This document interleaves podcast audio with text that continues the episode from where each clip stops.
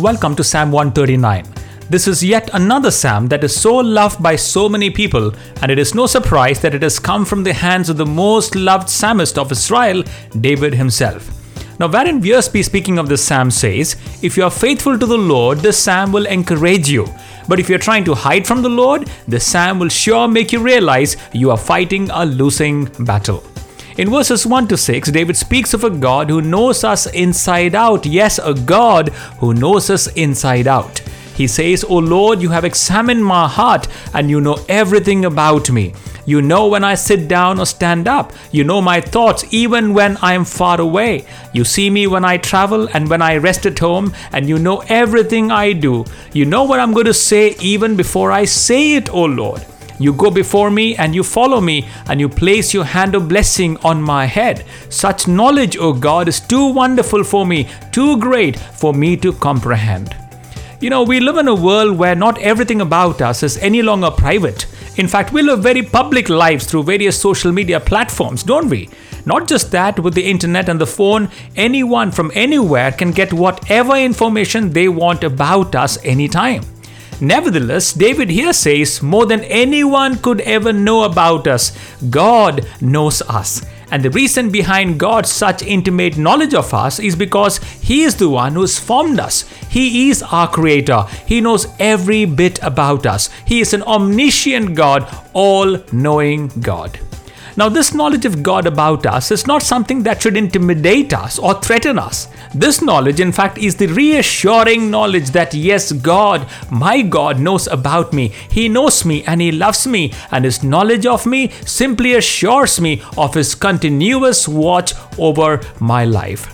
And then from verses 7 to 12, David says, "Where can I go from your spirit? Or where can I flee from your presence? If I ascend into the heavens, you are there, O God. If I make my bed in hell, behold, you are there as well. If I take the wings of the morning and dwell in the uttermost parts of the sea, even there your right hand shall lead me, and your right hand shall hold me.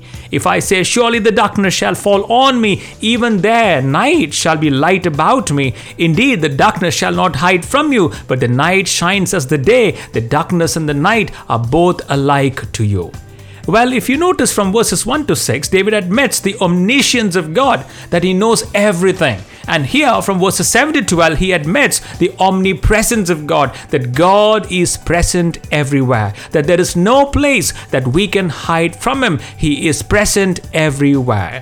Now, isn't this comforting to know that God is with us everywhere, in our joy, in our sorrow, in the sanctuary and in the prison? God is with us. In fact, there is no place we are today where He is not with us. His eyes are always upon us, and therefore there is nothing to fear. In fact, it is the sinner who hides from Him, but the believer hides in Him. From verses 13 to 16, David talks about God forming us, not just from the embryonic stage, but even before, when we were yet unformed. He says, "For you, O Lord, have formed my inward parts. You covered me in my mother's womb. I will praise you, for I am fearfully and wonderfully made. Marvelous are your works, O Lord, and my soul knows it very well. My frame was not hidden from you when I was made in the secret and skillfully wrought in the lowest part of the earth. Yes, your eyes saw my substance being yet unformed, and in your book they were all written, the days fashioned for me, when as yet there were none of them." You know, the word skillfully that is mentioned here, skillfully wrought, in the Hebrew means embroidered. That means skillfully put together with great care that displays great design. Truly, the more you study about your anatomy, the more you would say, yes, indeed, I am fearfully and wonderfully made. Yes, we are fearfully and wonderfully made. In fact, I would suggest the book by Paul Brand and Philip Yancey called Fearfully and Wonderfully Made. It is such a good read that lays down in common man's language the stunning design and the execution of the intricate functions of our body. Indeed, after you read it, you would say, yes, oh God, I am fearfully and wonderfully made. From verses 17 to 18, David says, "How precious also are your thoughts to me, O God! How great is the sum of them! If I should count them, they would be more than in number than the sand. When I am awake, I am still with you." You know, God not only knows you, but He cares for you. He's like a mother who's got 5 children, yet she knows each of our child and cares for them individually. God cares for each one of us individually, and his thoughts towards us are for our well-being. Of course, here in the Psalm, David also digresses a bit and speaks of a God of justice and his judgment over the wicked, for they don't reckon a God of love. In short, they don't care for him. And David says, I hate them, for they hate you, O Lord.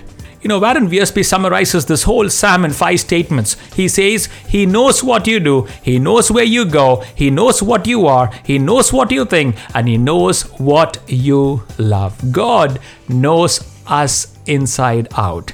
And David closes this beautiful psalm by making a request unto God. He says in verse 23 and 24, Search me, O God, and know my heart. Try me and know my anxieties, and see if there is any wicked way in me, and therefore lead me in the way everlasting. Now this could in fact be a prayer for the day. So would you bow your head with me in prayer? Yes, O Lord, I thank you that you know me and you know me inside out. I thank you that you always are present with me. I thank you that you have fearfully and wonderfully made me.